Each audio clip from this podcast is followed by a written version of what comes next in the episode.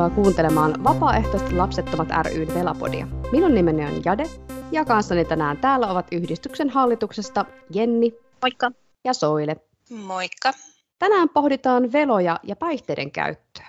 Me kaikki velathan käytämme kaikkia päihteitä aamusta iltaan, kun meillä ei ole niitä lapsia, vai käytämmekö me? Millainen päihteiden käyttäjä sinä olet, Soile?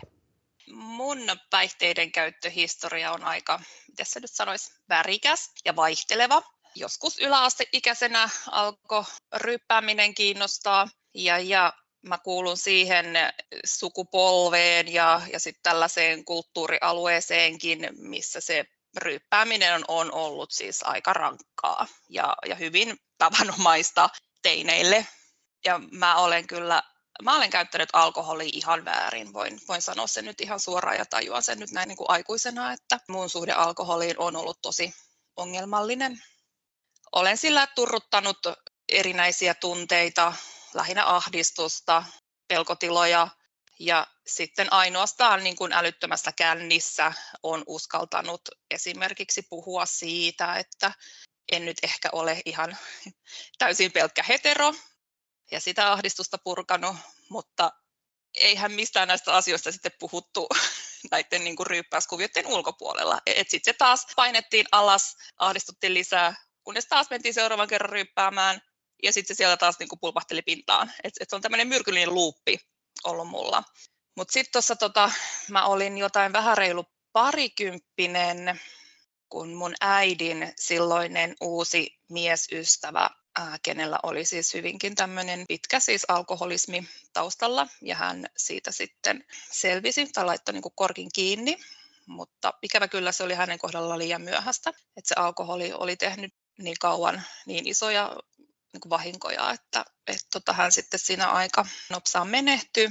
Mun äiti ihan viimeiseen asti häntä siinä sitten hoiti että hän, hän kuoli, kuoli sitten niin kuin heidän omassa kodissaan ja, ja, ja sitten oli tosi rankka seurata vierestä.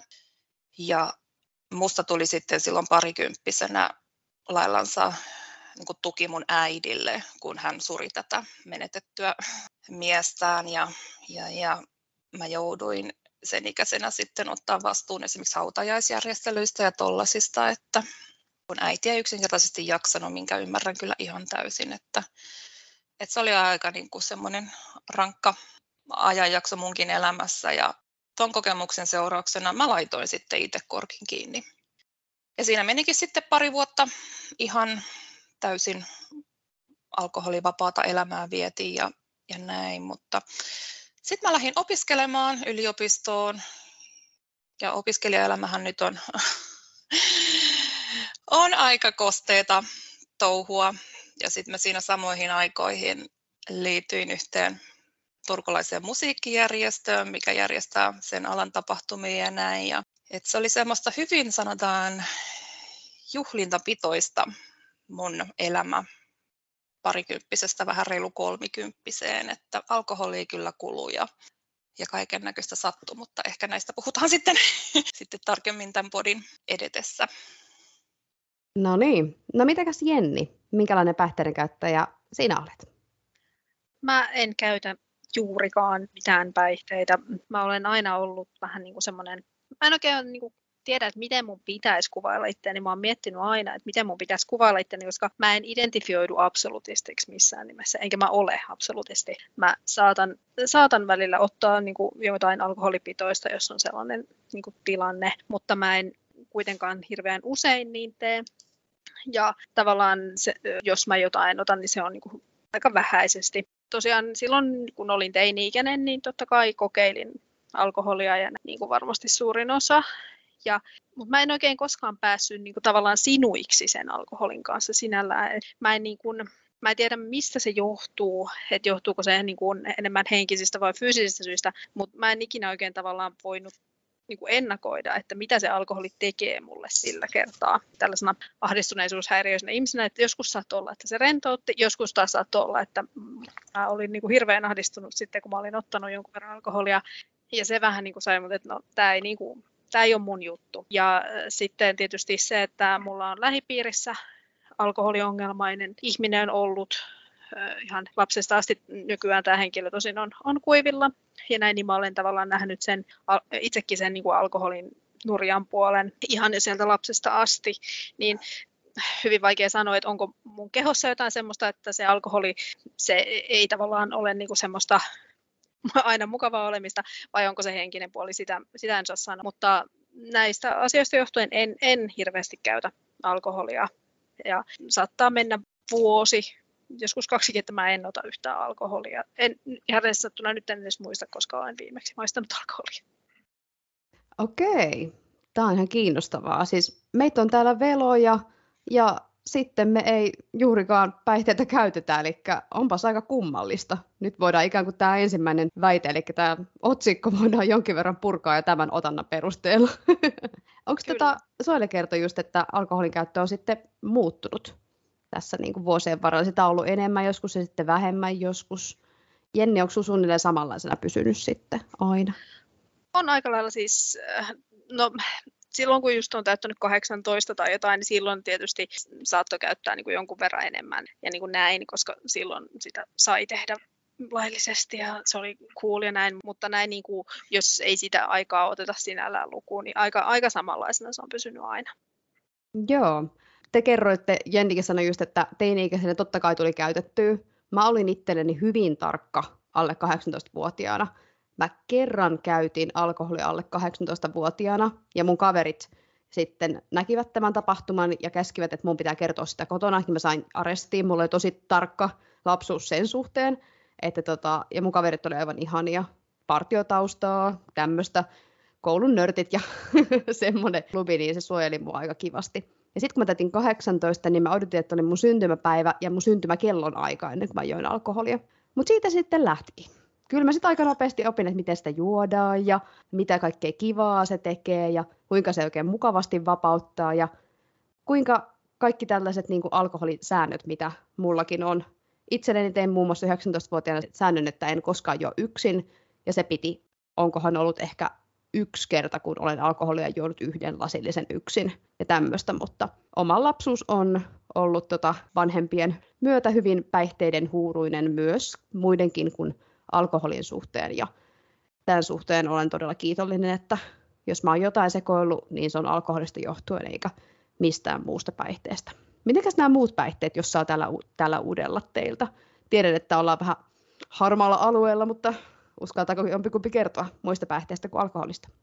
Joo, kyllä mä ainakin voin kertoa, että tota, tosiaan kun itse vietti hyvin intensiivisesti ne nuoruusvuodet tuolla tota, konemusiikkipiireissä, niin siellähän nyt ikävä kyllä jonkin verran liikkuu muutakin päihdettä kuin, kuin pelkästään alkoholia. Mä liikuin aika paljon niin muualla Suomea bileissä yksin.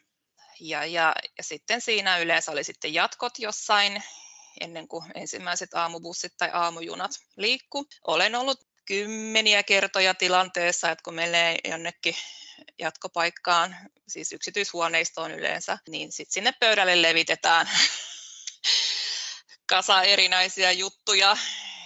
Mutta mulla, mulla oli onneksi sen verran järkeä päässä ja semmoinen siis korkea itsesuojelun vaisto, kun tosiaan on, oli yksin liikenteessä että, ja niin kuin vieraiden ihmisten seurassa, että mä en näihin kyllä koske. Et mä halusin päästä kotiin aina. Pilveä on muutaman kerran poltellut, ja, mutta se on ihan ok. Ja olen kyllä sitä mieltä, että, että tota, kannabis pitäisi laillistaa Suomessa.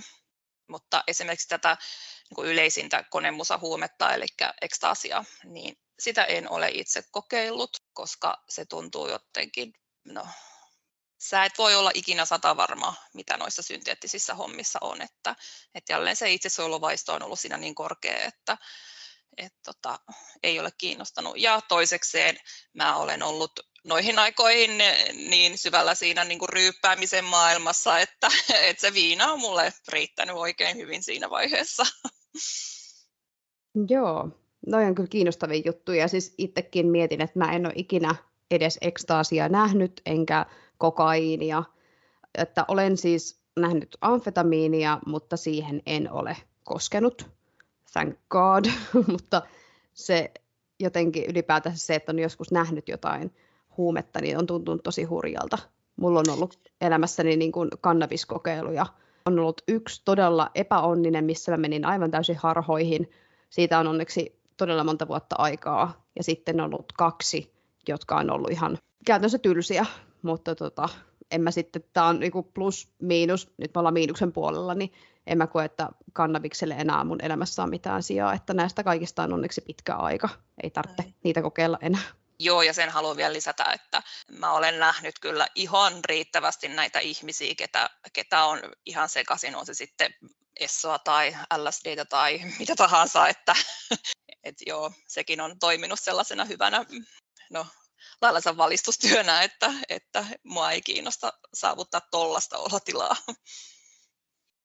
Joo, siis itsellä on tilanne muiden päihteiden osalta sellainen, että en ole edes kokeillut ja siihen syy on puhtaasti juurikin tässä mun aikaisemmin mainitsemassani ahdistuneisuushäiriössä. Mä tiedän, että mulla on sen takia suurempi todennäköisyys, että se menee pieleen se homma, että sitten tulee niin kuin huono trippi niin sanotusti. Joten en ole, en ole sen takia uskaltanut kokeilla, koska en rehellisesti sanottuna halua ottaa sitä riskiä ainakaan tässä, tässä kohtaa elämään ja, tai tähän mennessä elämässäni. Ja, mutta mä en voi sanoa itseään, että mä olisin jotenkin niin kuin esimerkiksi kannabisvastainen. Mä kannatan myöskin kannabiksen laillistamista ja esimerkiksi kannatan hyvin vahvasti esimerkiksi psykedeelitutkimusta, eli esimerkiksi just psykedeelien niin kuin mahdollista lääketieteellistä käyttöä hyvin kroonistuneissa mielenterveysongelmissa tai muissa, missä ikinä, mistä ikinä niistä voi olla apua. Eli mä en, en ole sellainen, että, tämä olisi mulle semmoinen niin periaatekysymys. Mä oon ollut tilanteissa, jossa se,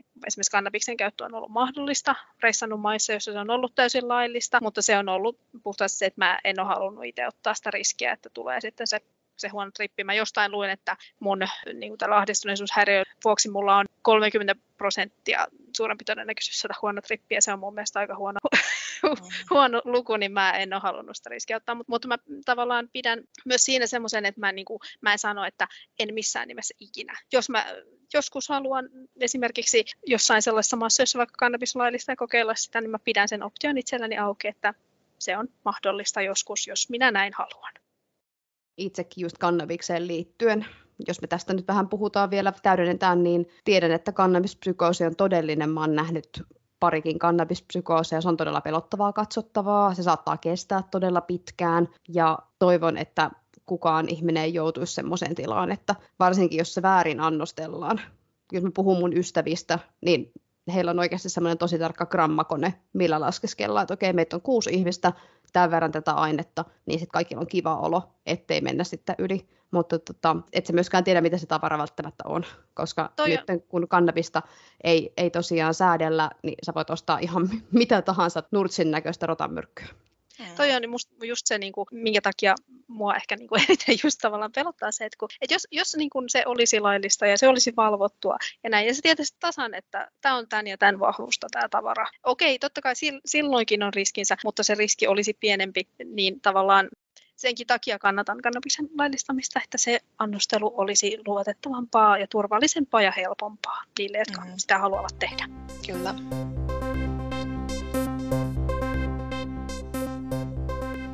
Minkälaisia ennakko te olette saanut päihteiden käytön suhteen? Ihan vain sen takia, koska te olette vapaaehtoisesti lapsettomia.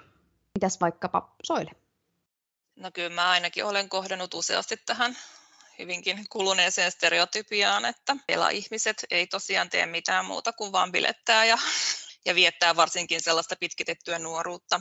Mutta tota, mitä tässä nyt on itse tosiaan vuodesta 2016 ollut mukana näissä yhdistystouhuissa ja järjestänyt erilaisia miittejä ja, ja näin, niin hyvin vähän käytetään mitään päihteitä. Ja sitten jos käytetään, niin sitten se on siis pelkästään alkoholia ja sitäkin hyvin, hyvin niin kohtuudella. Et, et mä muistan jopa yhdet pikkujoulut Helsingissä, niin, niin siellä ei kukaan juonut tippaakaan alkoholia. Että siinä meni se stereotypia. Well, well, well.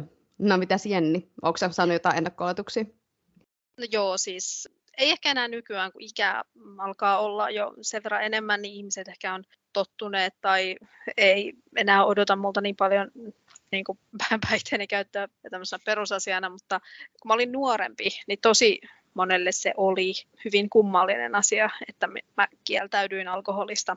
Et se, oli, se oli hyvin monelle omituinen asia ja toki silloin siihen aikaan, puhutaan vaikka 2000-luvun alkuvuosista, niin ei ollut tämmöistä ilmiötä kuin nyt, että esimerkiksi tämmöistä sober curious-ilmiötä ei todellakaan ollut silloin, ja se oli niin kuin ihan tavallaan kokonaan erilainen maailma alkoholin käytön suhteen niin kuin asenne maailmallisesti siihen aikaan, ja sitä, sitä niin kuin ihmeteltiin ja vähän kauhisteltiin, ja ja näin, ja tota, tavallaan se oli, se oli semmoista niin kuin vähän friikkiä tai sellaista, että mut pidettiin aina semmoista vähän friikkinä ja näin. Ja sitten niin kuin, ja tosiaan sitten, että kun on vapaaehtoisesti lapseton, niin se, sit se on jollekin niin semmoinen, että nyt mä en niin kuin ymmärrä ollenkaan, että kun sun niin kuin pitäisi olla se hirveä bilehile ja sitä mä en ole ikinä ollut ja, ja näin, että se oli monelle vaikea ymmärtää. Mutta semmoinen asia, mikä mua on sit rasittanut henkilökohtaisesti on se, että sit kun ei ole käyttänyt alkoholia, niin sitten joillekin ihmisten semmoinen oletus on se, että no sä olet raskaana. Sitten kun sille, en, en todellakaan ole, enkä halua olla, en ikinä halua olla ja näin. Ja sitten kun mulle on niinku ihan ruvettu tivaamaan, että älä viiti, kyllä mä tiedän, että sä olet, kyllä sä voit kertoa. No ensinnäkin se, että jos mä olisin, niin mulle ei olisi mikään pakko kertoa kenellekään siitä, jos mä en haluaisi. Ja toiseksi se, että jos mä ihan suoraan sanon, että en ole enkä halua olla, niin se ihan kannattaa uskoa ja näin. Eli tavallaan mä oon kokenut vähän sitä semmoista painetta vähän niin kuin useammasta suunnasta, että jo, että ensin, niin kuin, että hei, toi on tosi omituista, mutta ethän sä voi olla vela, kun sä oot raskaana, kun sä et juo. Et se on ollut vähän semmoista kaoottista. Mutta nykyään, kun ikä on enemmän ja maailman asenne on ehkä vähän muuttunut tässä, niin en, en kohtaa sitä enää niin paljon. Ja toki ehkä se, että liikkuu, liikkuu sellaisissa piireissä, jossa se on ymmärrettävämpää ja näin. Siis mun täytyy tähän sanoa, että mä oon semmoinen ihminen, että mä rakastan sitä, että niinku show ja huomio on minussa – ja just tämä tämmöinen, että pitkitetty nuoruus ja itselläni hyvin pitkälle tykkäsin pitkittää nuoruutta. En mä tiedä, sanoisiko joku, että minä olen vieläkin elän pitkitettyä nuoruutta, vaikka ikä on yli 30, ei, ei paljon, mutta siis on yli 30 minulla ikää. Niin, tota, niin just se, että halusin aina olla se juhlien niin keskipiste, halusin aina olla se bilettäjä, ja halusin myös sillä alkoholilla korostaa, että jos joku erehtyy epäilemään sitä, että onko mä raskaana, niin mulla on juoma kädessä, ja mä aina kauhistelin sitä, että herra jessa, miten joku voi olla juomatta yhdeksän kuukautta, että niin kuin ihan hirveätä paskaa, ja sen jälkeen vielä imetys, ja apua sitä ennen pitää olla tämän ja tämän verran juomatta, että tulee raskaaksi, ja mä niin tein siitä alkoholista itselleni oikein semmoisen ison jutun, että kattokaa kaikki, mulla on tämä juoma kädessä, ja wuhuu, mulla ei todellakaan lapsia, ja nyt mä niin näette tämän jutun, että te ette koskaan tule näkemään mua ilman alkoholia, koska mä oon vela, ja koska mä oon vela, niin mä niin tein itsestäni siis ihan suomeksi sanottuna ihan helvetinmoisen narrin tämmöisellä ihan ihme narratiivilla. Että mä oon kussut teidän molempien nilkkoihin ihan pahasti, että pahoittelen, sorry. Ja siis just tämmöinen niinku pohdinta siitä, että miten jotkut saattaa just ajatella, että velat on niinku juhlivia. Totta kai meitä on erilaisia, mutta kuten Soile sanoi, niin tämä ei ole mikään sellainen yleinen narratiivi, että ei ole kaikki tämmöisiä ihme show-ihmisiä kuten minä. Että mitä mä ymmärsin, Jenni nyt ei ainakaan ole. Soillekin show-elämä on ehkä ollut hieman erilaisempaa kuin mulla. Onko sulta tultu kysymään, kysymään tota juomattomuuden jälkeen tai vaikka illan, milloin sä et juo, niin onko tultu kysymään vähän, että no onko sulla tähän joku syy, kysymysmerkki? No ei ole kyllä onneksi tota, niin raskaus utelua kyllä niin kuin tuossa tilanteessa esiintynyt, mutta sitä on kyllä esiintynyt, että no, että miksi et sä nyt juo ja mikä vikana. Mitenkäs sitten velan päihteiden käyttö eroaa heistä, joilla on sitten lapsia? No tämähän nyt on tämäkin hyvin henkilökohtaista, että, että varioi ihmisten välillä, mutta jos nyt puhutaan näistä stereotypioista, niin no, sitten taas tämmöinen käänteinen stereotypia, eli että sitten kun vanhempi kautta vanhemmat saa vapaata, lapsivapaata, niin että sitten, sitten lähdetään tukkaputkella baanalle. Joo, siis toi on, mä oon törmännyt tuohon kanssa, siis mäkin korostan, että se, tämä on yksilöllistä, eikä voi sanoa, että kaikki näin ja kaikki näin.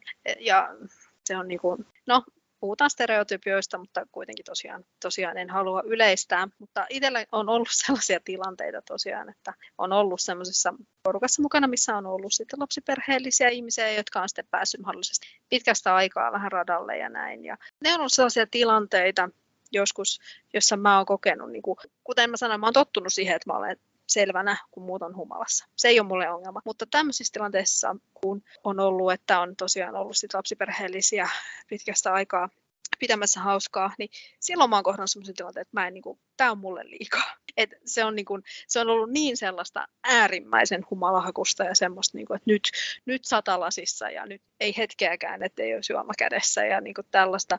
Niin mä olen joskus semmoisessa tilanteessa joutunut niin kuin, päättämään illan etuajassa, että se on ollut mulle vähän liikaa. Joo, olen todistanut tätä samaa ja no tätä ei onneksi enää nykyään tapahdu, koska olen avoimesti puhunut mun omasta alkoholin käytöstä ja, ja siitä, että on tilanne eri, mutta sanotaan nyt, että vielä tuossa joitain vuosia sitten, niin kyllä mä sain sellaisia niin illanvietto ehdotteluita tai kyselyitä lapsiperheellisiltä kavereilta, että hei, että mulla on lapsivapaa viikonloppu, lähdekö baariin. Kyllä mä niitä aina, aina sillä kummastelin ja, ja olin sillä tosi, tosi niin tympeillä fiiliksillä, että että on väärin niin monella tapaa, että ensinnäkin tämä lapsiperhe nyt ajattelee, että minä velana, että mulla ei ole mitään muuta mielenkiintoa tai sisältöä elämässä kuin vaan se baarielämä viikonloppuisin ja että, ja että mua ylipäätään se enää kiinnostaisi. Taikka sitten, että, että mua ylipäätään kiinnostaisi lähteä lapsiperheellisen kanssa ryyppäämään, koska sitten se menee siihen, että tämä lapsiperheellinen siinä alkaa avautumaan asioistaan, niin mm, nyt ei kyllä ehkä intressit enää niin kauheasti kohtaa.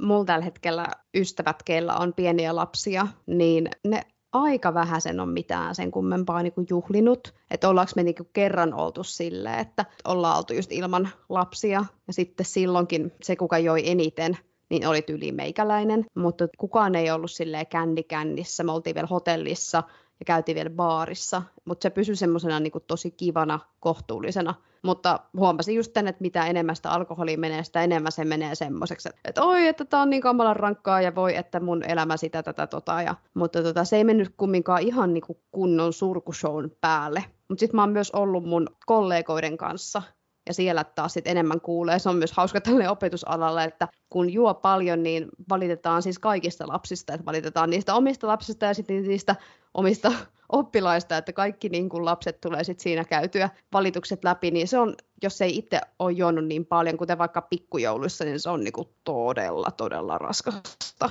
Et pikkujoulussa, opettajan pikkujoulussa mä oon yleensä ollut se, ketä on selvinpäin, mä oon vastannut karaokesta, niin semmoiset niin keski-ikäiset, känniset naiset, kella on sekä oppilaita että omia lapsia, niin herranjestas ne on raskaita.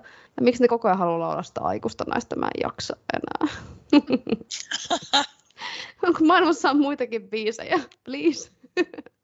Mutta mitä on tämmöisiä plussapuolia siinä, että jos me ajatellaan vaikka niinku tämmöistä, tota, puhutaan vaikka darrapäivästä tai ylipäätänsä päihteiden käytöstä, niin miten se silleen, niinku, onko siinä jotain semmoista, mikä eroaa siitä, että velan päihteiden käyttöilta verrattuna jonkun pienen lapsen tai lasten vanhempien päihteiden käyttöilta, niin miten nämä niinku eroaa hyvässä ja pahassa? No silloin kun nyt tuli vielä itse enemmän juhlittuja varsinkin sitä niin kuin alkoholia käytettyä, niin kyllä mä olen monesti ollut erittäinkin kiitollinen seuraavana aamuna ja päivänä siitä, että mulla ei ole niitä lapsia. Eli että mä saan sitten viettää sellaisen hyvinkin niin kuin rauhallisen, rehellisen darrapäivän ja mennä vaikka päikkäreille, jos siltä tuntuu. Ja, ja vaikka maata koko päivän sängyssä Netflixin kanssa, että kukaan ei ole siinä vaatimassa yhtään mitään.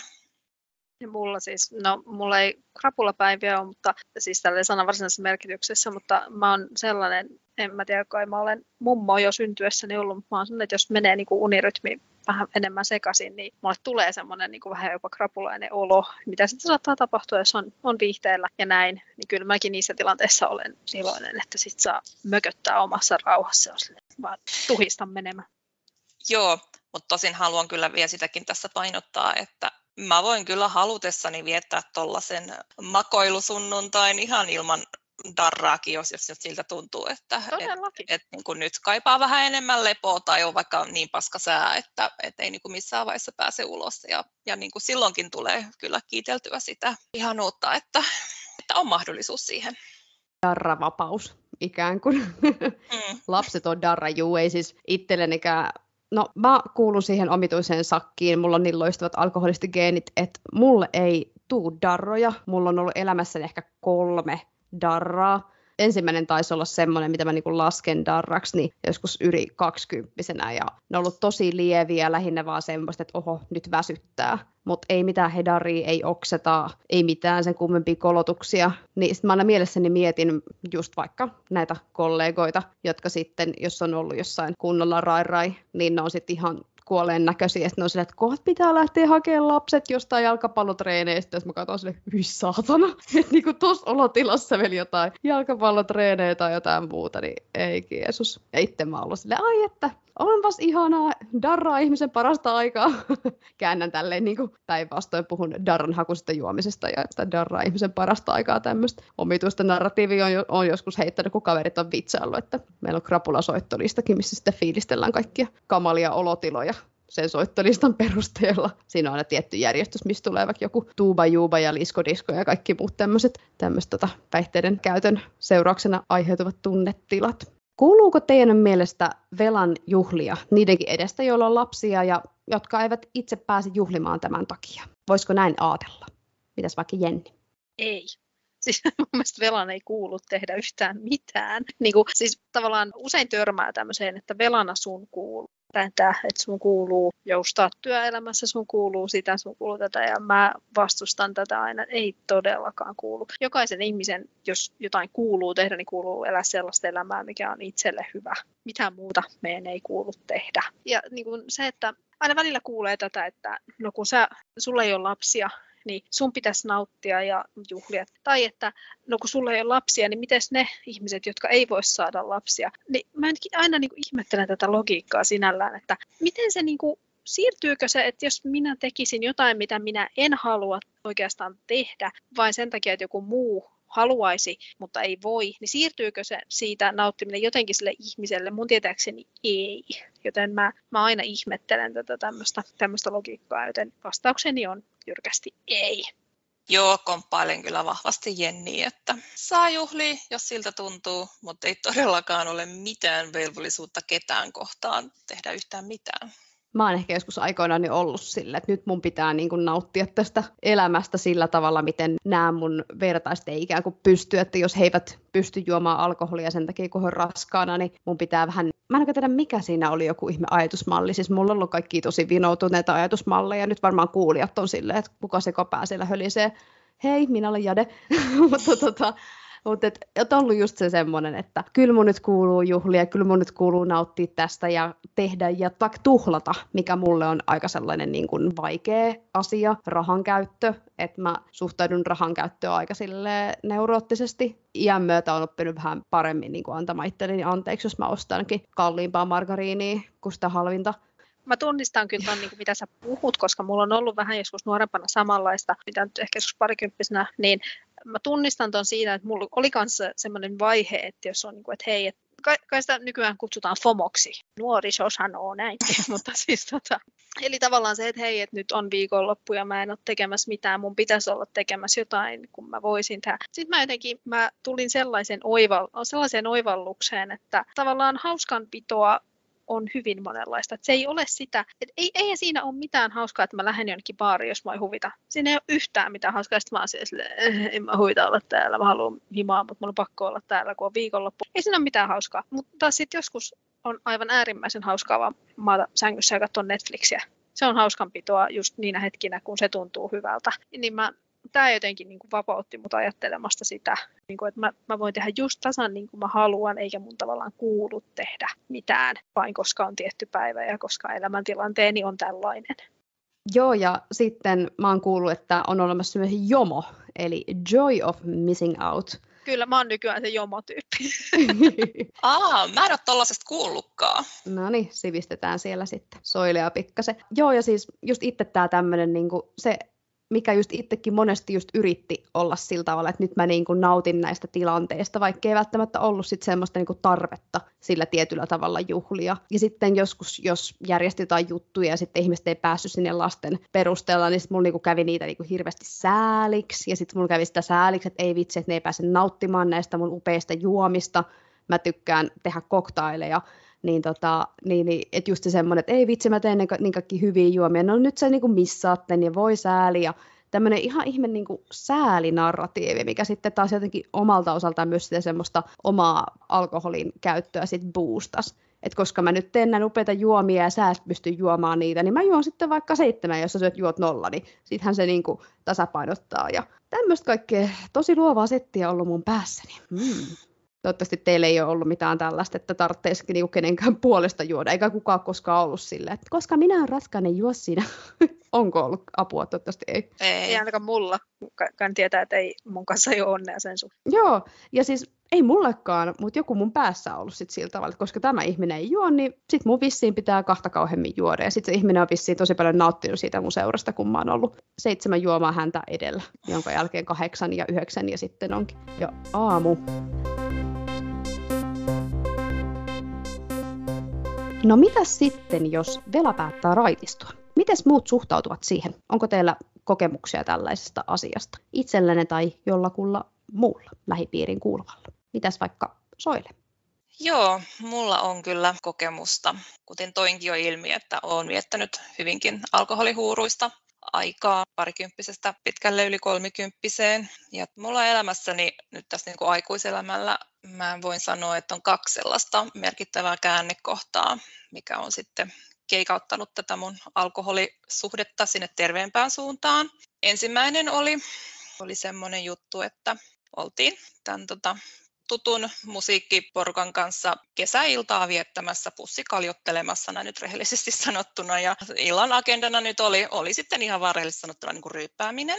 Oli jo siinä ihan hauskaa ja kivaa. Ja sitten siinä illan kuluessa niin minä ja yksi naispuoleinen henkilö sitten siinä lähennyttiin ja oltiin menossa viettään sitten kaksistaan niin kuin jatkoja minun luokse seksimielessä. Mutta tota, sitten jostain syystä siihen meidän porukkaan sit tuli, tuli muutama jätkäkin sit mukaan ja mä olin se vielä siinä vaiheessa sillä, että no, että et, et, tulkaa nyt hetkeksi istua mun luo iltaa ja sitten me, me kyllä halutaan niin kuin, loppuilta olla kaksistaan ja niin, niin. Sinä iltana tapahtui sitten vähän inhottavia asioita, että oltiin tämän naispuolisen ihmisen kanssa siinä sitten vähän jotain pussailemassa ja tämmöistä. Ja sitten mä muistan vielä sen, sen että, että mä olin sanonut näille jatkille, että lähettekö te nyt koteihinne, että me halutaan nyt viettää tämä loppuilta sitten kaksistaan. Ja sitten mun seuraava muistikuva on semmoinen, että tämä toinen näistä jätkistä, niin että se on panemassa mua ei mitään käsitystä edelleenkään, että niin kuin miten ne asiat siihen pisteeseen meni. En muista mitään niin kuin keskustelua tai, tai mitään flirttiä tai niin kuin yhtikäs mitään tällaista. Ja tämä tyyppi on tai oli ja on edelleenkin sellainen, että niin kuin mulla ei ole mitään kiinnostusta häntä kohtaan, mutta mä vaan niin kuin havahdun yksi, kaksi siihen, että, että nyt toi toinen jätkä on niin kuin vittu mua panemassa ja se vielä panee sillä lailla, sellaisella niin kuin inhottavalla niin kuin rynkytystyylillä. Ja mä menin siinä tilanteessa niin kuin ihan lukkoon, että, et, et, niin kuin, että mitä helvettiä tässä on tapahtumassa. Ja sitten mä olin vaan siinä niin kuin lukkotilassa ja aloin vaan niin kuin, ottamaan, että se menee ohi ja loppuu. Ja sitten seuraava muistikuva, herään aamulla, kaikki muut on lähtenyt mun luota, paitsi tämä kyseinen jätkä on vielä siinä mun vieressä. Ja siinä tilanteessa mä hänet siitä niin potkin hereille ja sanon, että niin kuin nyt sä lähdet vittuun täältä. Ja tota, no hän sitten lähti onneksi, mitään ei puhuttu mistään ja näin. Ja sitten meni ehkä pari viikkoa siitä. Oli jotkut bileet, missä mäkin sitten olin niin kuin baarissa ja tämä jätkä oli siellä tyttöystävänsä kanssa. Eli tämäkin vielä, että, että hän oli, hän oli niin kuin parisuhteessa ja, ja, ja sittenkin näin, näin niin kuin mun luona. Niin. Sitten mä kuulin tältä hänen tyttöystävältään, että tämä mies on niin kuin huoritellut mua ja, ja muutenkin niin kuin haukkunut ja, ja kaikkea tällaista. Ja mä muutaman sekunnin mietin siinä tilanteessa, että kerronko totuuden tälle tyttöystävälle, että niin, että, että haluatko tietää, mitä tapahtui kaksi viikkoa sitten mun luona. Mutta mä en sitten sanonut mitään, koska mä halusin suojella tätä, tätä naishenkilöä, että, että hänen maailmansa siinä murtuu ja, ja että jatkossa oli, se oli tosiaan vain tollainen ihme kännisekoilujuttu, että, että en nyt halua, että, että se heidän parisuutensa menee siinä rikki tai yhteinen koti ja kaikkea tällaista bla bla bla bla. Mutta sehän oli, siis se oli väärin. Nyt mä tajuan, että mun olisi pitänyt, pitänyt olla rehellinen ja, ja niin kuin eikä todellakaan suojella yhtään ketään, eikä varsinkaan tätä jätkää. Ja tämähän on niin tyypillinen ja yleinen narratiivi, että kun heteromies tekee jotain suhteensa ulkopuolella, niin sitten se nainen siinä kun sheimataan ja, ja, ja, ja kaikki vastuu laitetaan sen naisen niskoille. Mutta tämä oli semmoinen, sanotaan nyt low point mun elämässä, mikä niin kuin mut havahdutti siihen, että nyt tarvii kyllä jatkossa olla tarkempi ja, ja sitten varsinkin tällaiset seksuaaliset kanssakäymiset, niin siinä se alkoholi ei todellakaan ole yhtään hyvä asia. Miten sä pystyt varmistamaan yhtään mitään suostumuksellisia asioita tai, tai ylipäätään, eihän se ylipäätään ole nautinnollistakaan niin kuin kellekään kauheassa kännissä harrastaa minkäänlaista seksiä, että Joo, mutta sitten toinen tällainen käännekohta oli tuossa 2018 loppuvuodesta, kun mä sain burnoutin ja siinä oli ollut pohjalla sitten muutaman kuukauden täysunettomuutta. En vielä ollut siinä vaiheessa mennyt lääkäriin tai hakenut semmoista virallista ammattimaista apua, vaan mä siinä unettomuuskriisissäni mä mietin ihan vakavissani sitä, että mä menisin alkoon ja hakisin viinapullon, etäisin perseet ja, ja että mä sitten sammuisin siinä. Mutta onneksi mulla oli vielä sen verran järkeä päässä, että mä tajusin, että ei se toimi. Ja sitten mä meninkin kyllä lääkäriin ja, ja sitten sainkin hyvin nopeasti kaikkea mahdollista ihanaa ammattiapua ja, ja asiat ratkesi näin. Mutta ton unettomuushässäkän kautta mä tajuun nyt sen niin selkeästi, että kuinka pienestä se voi ihan oikeasti olla meidän jokaisen elämässä niin kuin kiinni siitä, että et, et sä lipsu sinne liian vaaralliselle tielle, mistä ei ole sitten enää paluuta. Mutta joo, nykyään mun suhde alkoholiin on paljon järkevämpi ja on, voin jopa sanoa, että, että olen löytänyt semmoista uudenlaista iloa ja ihan puhdasta nautintoakin mun elämään, siis siitä, että, että niin kuin nauttii asioista täysin ilman alkoholia. Tosi rankkoja aiheita, mistä sä puhut, mutta siis ihan superhyvä, että sä puhut niistä mm. ehdottomasti. Koet sä, että sä oot raitis, sober curious, absolutisti reittari, joku muu tämmöinen, mikä? No kyllä mä tällä hetkellä sanoisin, että, että se on se sober curious, mikä, mikä mua, mua kuvaa parhaiten. Et tota, kyllä mä edelleen mä voin nauttia esimerkiksi hyvästä punaviinistä ruoan kanssa, mutta en ole moneen vuoteen nyt tässä onneksi kokenut minkäänlaista viehätystä tai tarvetta tai haluakaan niin kännihakuselle juomiselle. Mitäs Jenni? Kysymys oli siis, jos muistat. tämä mun kauhean avautumisen jälkeen. joo, ei siis hyvän avautumisen jälkeen, mutta joo, Soile avautuu. Otetaan tähän jaksoon semmoinen trigger warning. Soile avautuu, ei vaikka. Hyvä, kun puhut Soile. Nämä on tosi tärkeitä asioita. Mä veikkaan, että meillä saattaa kuulijoillakin olla tästä asiasta jotain omaa pohdintaa, niin meille saa totta kai Instagramin Velapodi aihetunnistella, meidät löytää, sinne saa laittaa, olisi ihana jakaa teidänkin tarinoita vela- ja päihteet aiheeseen liittyen. Niin mitenkäs Jenni, sä kerrot, että sulla on tosi vähäistä sun alkoholin käyttö, mutta onko sulla lähipiirissä kokemusta raitistumisesta tai veloista ja raitistumisesta?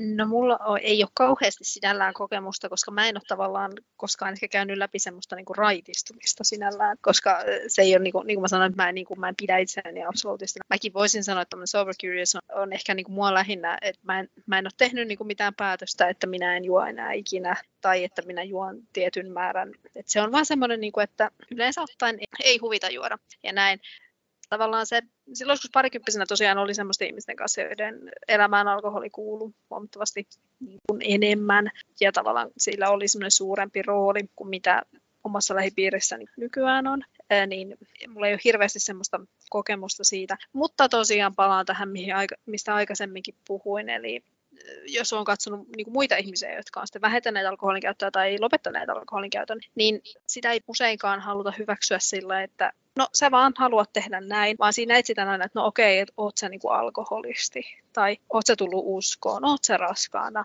onko sulla joku sairaus. Niinku, että siitä halutaan, siihen halutaan löytää semmoinen niin käsin kosketeltava syy, joka ei ole pelkästään se, että no, ei vaan huvita enää juoda. Ja mun mielestä se kertoo aika paljon tästä meidän suomalaisesta alkoholikulttuurista, että siihen pitää olla ihan erillinen syy, että se ei vaan riitä, että no ei hotsita, ei huvita. Että tavallaan se, on ehkä semmoinen, että se asettaa ihmiset ehkä kasvokkain sen oman alkoholin käyttönsä kanssa ja siitä, siinä, että onko siinä jotain kyseenalaistettavaa tai jotain ehkä korjattavaa siinä alkoholisuhteessa, niin siksi halutaan, että no, no se lopetti, koska asia X, Y ja Z, niin se on helpompi käsiteltävä heille. Et se, sellaista mä oon ehkä havainnut tässä ulkopuolelta katsoessa. Joo, allekirjoitan tuon kyllä ihan täysin ja nyt tämä niin kuin mun oma raitistuminen, niin on huomannut sitä, että tosiaan pitää olla joku syy ja mikä järkyttävintä, niin ei ole riittävä syy mun oma hyvinvointi vaan että se pitäisi olla just joku, joku niin kuin vielä erillinen ja, ja ns. vakavampi syy, vaikka mun mielestä just se niin kuin oma hyvinvointi pitäisi olla kaiken tekemisen lähtökohta. Mun mielestä niin kuin aivan, aivan niin kuin käsittämätöntä kun tota miettii, että se ei riitä. että mä haluan voida hyvin, mä haluan nukkua hyvin. Ja se tavallaan se ymmärretään paremmin, jos se on niin kuin jotenkin ulkoa päin tuleva syy. Siis, Et vaikka joo. joku, joku niin kuin, että äh, okei, okay, sä oot niin alkoholisoitunut, että sun läheiset on pistänyt sut niin kuin ukaasin alle, tai että no jos nyt ulkopuolinen syöt on raskaana, no en tiedä, mutta siis just se, että sul, sulle on sun elämään tullut jotain sellaista, mikä on uutta, ja sen takia sun on tavallaan pakko luopua siitä alkoholista. Se ei kelpaa semmoinen, että no ei vaan, en vaan halua. Joo, ja sitten olen kyllä sellaisen laittanut merkille näiden lapsia saaneiden suhteen, että, että itse asiassa niin tosi moni perustelee sitä niin kuin heidän nykyistä juomattomuuttaan tai, tai että kuinka vähän he käy missään, niin, niin juurikin niin kuin lasten kautta tyyliin, että joo, että kyllä mäkin varmaan tuolla vielä riekkuisin baarissa, ellei mulla tällainen niin kuin lapsi olisi, hyhy, että mikä taas mulle on niin hyvin käsittämätön kela sekin, että ai jaa, että et tota, eikö sulle nyt tule mieleen esimerkiksi vaikkakin juurikin ihan niin kuin oman itsesi niin kuin hyvinvoinnin takia tehdä se ratkaisu vähentää alkoholia, vaan että sä oot tarvinnut ne lapset siihen. Joo, ja sitten näissä tapauksissa ihminen ikään kuin kaipaa sitä semmoista, että voi kuinka olisi kiva päästä tuonne juhlimaan, mutta en mä nyt voi. Ja kaikki muutkin on silleen, voi sinua raukkaparkaa. No ei se mitään, kohta ne sitten kasvaa ja sitten sinä taas pääset ja sitten sitä alkoholista se nostetaan semmoiselle hillittömälle jalustalle. Mä mietin tuossa äsken, just puhuttiin siitä semmoisesta, että ikään kuin ei ole riittävä syy. Niin ikään kuin mä oon kuullut tämmöiset, että ei ole riittävä syy vaikka olla vela ihan sen takia vaan, että on vela. Onko tässä velanarratiivissa ikään kuin samanlaisia keloja kuin raittiusnarratiivissa? Niin, nyt kun sanot, niin kyllähän näissä on hyvinkin paljon yhteneväisyyksiä, että, mutta en sitten tiedä, voisiko vetää sit sellaisen johtopäätöksen, että kummassakin tapauksessa, siis siinä, että viettää lapsivapaata elämää, eli on vela, ja sitten, että jos viettää alkoholivapaata elämää, niin nehän poikkeaa siitä normista. Se on nimenomaan just että se on niin kuin normin ulkopuolinen elämä on sellainen, että se, niin kuin mä aikaisemminkin sanoin, se pistää ihmiset katsomaan sitä, niin kuin, että mitä valintoja mä olen tehnyt, mistä niin kuin tämä mun suhde tähän asiaan koostuu. Ja se voi olla joillekin hirveän vaikeaa, niin kuin, että lähteä purkamaan sitä, niin mieluummin sitten ajatellaan, että no tuossa ihmisessä on joku vika, kun se on vela tai kun se ei juo alkoholia, niin halutaan, niin kuin, että okei, että, niin kuin mä, oon, mä oon puhunut aikaisemminkin siitä, että velautta halutaan hirveästi medikalisoida, niin kuin, että, äh, joo, että koska silloin lapsuuden traumoja, niin se on vela, tai kun se on tämmöinen ja tämmöinen, niin se on vela. Niin se on mun mielestä vähän sama tässä asiassa, että kun tehdään jotain normin ulkopuolelta, niin se ravistelee niitä joidenkin ihmisten omia valintoja. Totta kai on siis paljon ihmisiä, joille tämä ei ole mikään ongelma. On lapsiperheellisiä, joille toisen ihmisen juomattomuus ei ole mikään ongelma tai pelaus ei ole ongelma, mutta joillekin ihmisille heillä on hirveän vahva vastustus kaikkea normin ulkopuolista kohtaan. Ja mä en, voi, mä en oikein löydä semmoista niin kuin muuta syytä kuin sitä, että se ravistelee sitä heidän omaa päätöksentekoprosessiaan ja esittää niin kuin tavallaan kysymyksiä, joita he ei halua itselle esittää. Lopuksi mä kysyn tällaisen hyvinkin laajan kysymyksen, että miten te toivoisitte, että päihteistä puhuttaisiin nykyyhteiskunnassa ja miten me otettaisiin tähän keskusteluun mukaan myös velat? Jenni voi aloittaa.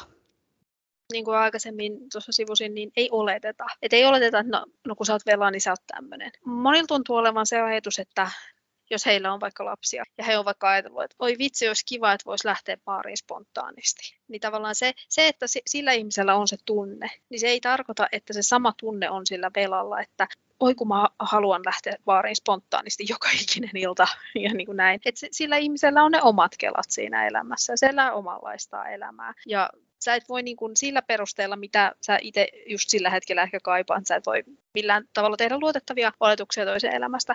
Eli kuunnellaan sitä, mitä se toinen ihminen sanoo, ja uskotaan sitä, mitä se toinen ihminen sanoo. Et, ja, niin kuin mun mielestä suomalainen päihdekulttuuri tai alkoholikulttuuri tarvitsisi semmoista niin kuin avoimuutta. Et se on usein semmoista, niin kuin, että kun joku sanoo jotain, niin se on ehdottomasti ei, ei näin, missään nimessä ei näin, ei, missään nimessä minä en suostu hyväksymään tätä niin kuin näin.